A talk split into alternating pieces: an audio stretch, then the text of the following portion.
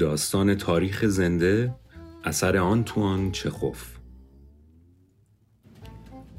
در اتاق پذیرایی کارمندی به اسم شارامیکین نور مطبوع و ملایمی پخش است. یک چراغ پایدار برونزی با آباژور سبز رنگش نور ملایم و سبز فامش را نوری که انسان را به یاد تابلو شبهای اوکراین میاندازد بر همه چیز پاشیده است. بر دیوارها بر مبلها و بر چهره ها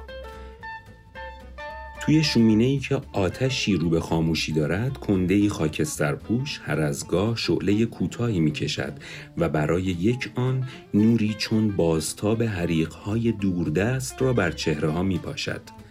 اما این خیزهای گهگاهی شعله هماهنگی نور اتاق را بر هم نمی‌زند و به قول نقاش ها هماهنگی کلی رنگ ها محفوظ مانده است.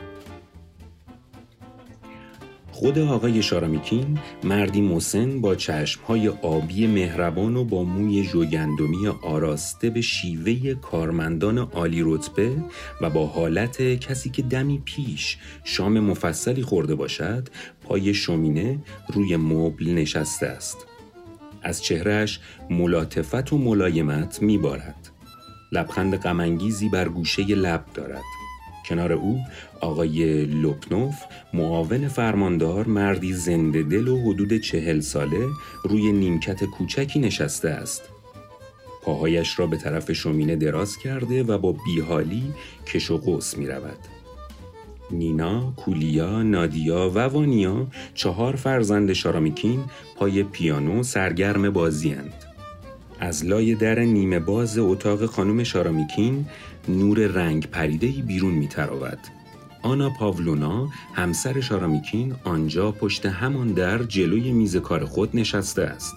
او زنی است سی و چند ساله گیرا و سرزنده که ریاست کمیته محلی بانوان را به عهده دارد چشمهای زندهش از پشت شیشه های عینک پنسی روی صفحات یک رمان فرانسوی میلغزند رمان را روی گزارش مالی پاره پاره پارسال کمیته نهاده است. شارامیکین چشمها را تنگ می کند و نگاهش را به آتش های خاکسترپوش شومینه می دوزد و می گوید بله آقا یادش بخیر قدیما شهرمون از این نظر خوشبختتر از حالا بود. هیچ زمستونی نبود که ستاره گذرش به این طرفا نیفته. خواننده ها و هنرپیشه های معروف به شهرمون می اومدن اما حالا چی؟ مورد شورش رو ببره. کسی جز یه مش شعبد باز و مطرب سرفرازمون نمی‌کنه. از هرچه هنر ظریف و بدیعه محروم شدیم. انگار که داریم تو جنگل زندگی می‌کنیم. بله آقا. راستی اون هنرپیشه تراژیکو به یاد میارین؟ همون ایتالیایی اسمش چی بود؟ سبزه و قد بلند بود. امان از دست این حافظه. آها یادم اومد. لویجی ارنستو چه نابغه ای بود چه قدرتی داشت. گاهی اوقات تا دهن باز می‌کرد فریاد تشویق و تحسین تماشاچیا سالن تئاتر رو به لرزه در می آورد آنای عزیزم در امر شناساندن و شکوفایی نبوغ اون شرکت مؤثر داشت. چه از لحاظ تهیه سالن نمایش و چه از حیث فروش بلیت برای ده شب نمایش اون البته اونم در ازای زحمات آنای عزیزم مدتی فن دکلمه و میمیک بزنم تعلیم داد. چه مرد نازنینی بود. حدود اجازه بفرمید اجازه بفرمید یادم بیاد. بله حدود دوازده سال پیش بود که به اینجا اومد. نه اشتباه می‌کنم. کمتر از ده سال پیش بود. آنا جان نینای ما چند سال داره؟ آنا پاولونا از اتاق خودش داد می‌زنه. ده چطور مگه؟ هیچی عزیزم.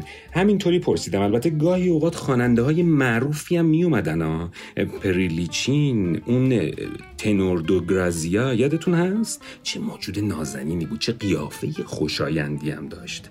موهاش بور بود. موهاش بور بود. صورتش هم یه پارچه احساس. نشست و برخواستش هم عین این پاریسیا بود. و چه صدایی.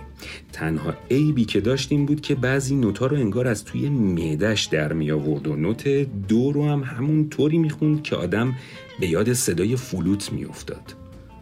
جز اینایی که عرض کردم عیب عمده ای نداشت می‌گفتن که خود تامبرلیک استادش بوده. حضرت عجل من و آنای عزیزم سالونی براش دست و پا کردیم. اونم به عنوان قدردانی از کمک های ما گاهی اوقات از صبح تا شب میومد و برامون آواز می‌خوند. به آنای عزیزم هم آواز تعلیم داد. بله یادم میاد تو ایام پرهیز بزرگ عید پاک بود که به اینجا اومد حدود دوازده سال پیش. نه نه نه نه بیشتر. وای از این حافظه. آنا جان نادیای ما چند سالشه؟ دوازده. بله دوازده سال. ده ماه هم اگر اضافه کنیم کاملا درسته. سیزده سال پیش بود. اون سالا انگار که زندگی شهرمون آمیخته به شور و هیجان بیشتری بود. مثلا همون زیافت ها و نمایشایی که انجمنه خیریه را مینداختن چه زیافت های خوبی داشتیم. چه شبای قشنگی.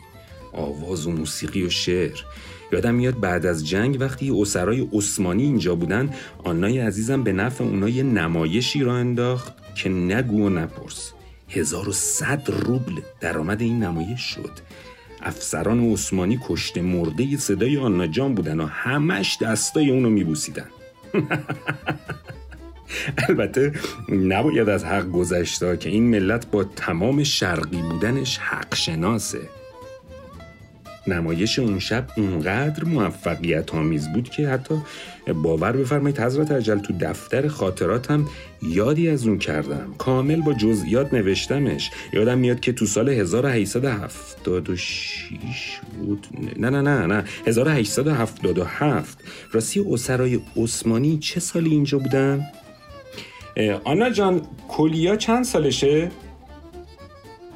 کولیا پسر بچه سیاه چرده سیاه مو داد می‌زند؟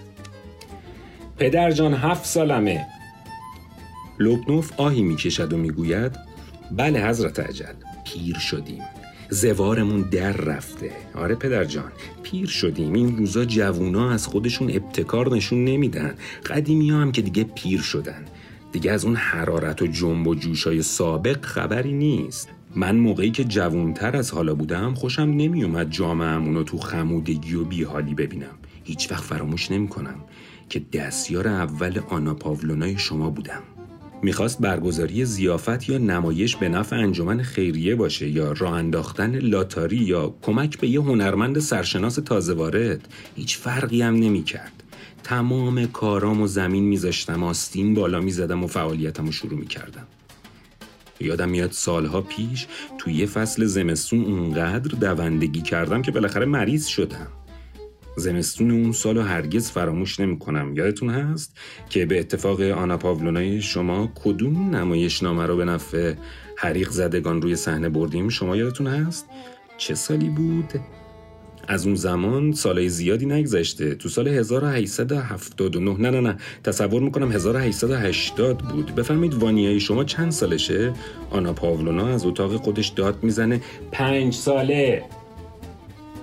با این حساب 6 سال پیش بود. بله برادر 6 سال پیش. چه روزایی داشتیم؟ زمونه عوض شده. دیگه از اون جنب و جوشایش خبری نیست. لوبنوف و شارامکین به فکر فرو می روند. کنده خاکستر پوش برای آخرین بار شعله می‌کشه و دمی بعد در زیر قشری خاکستر نهان میشه.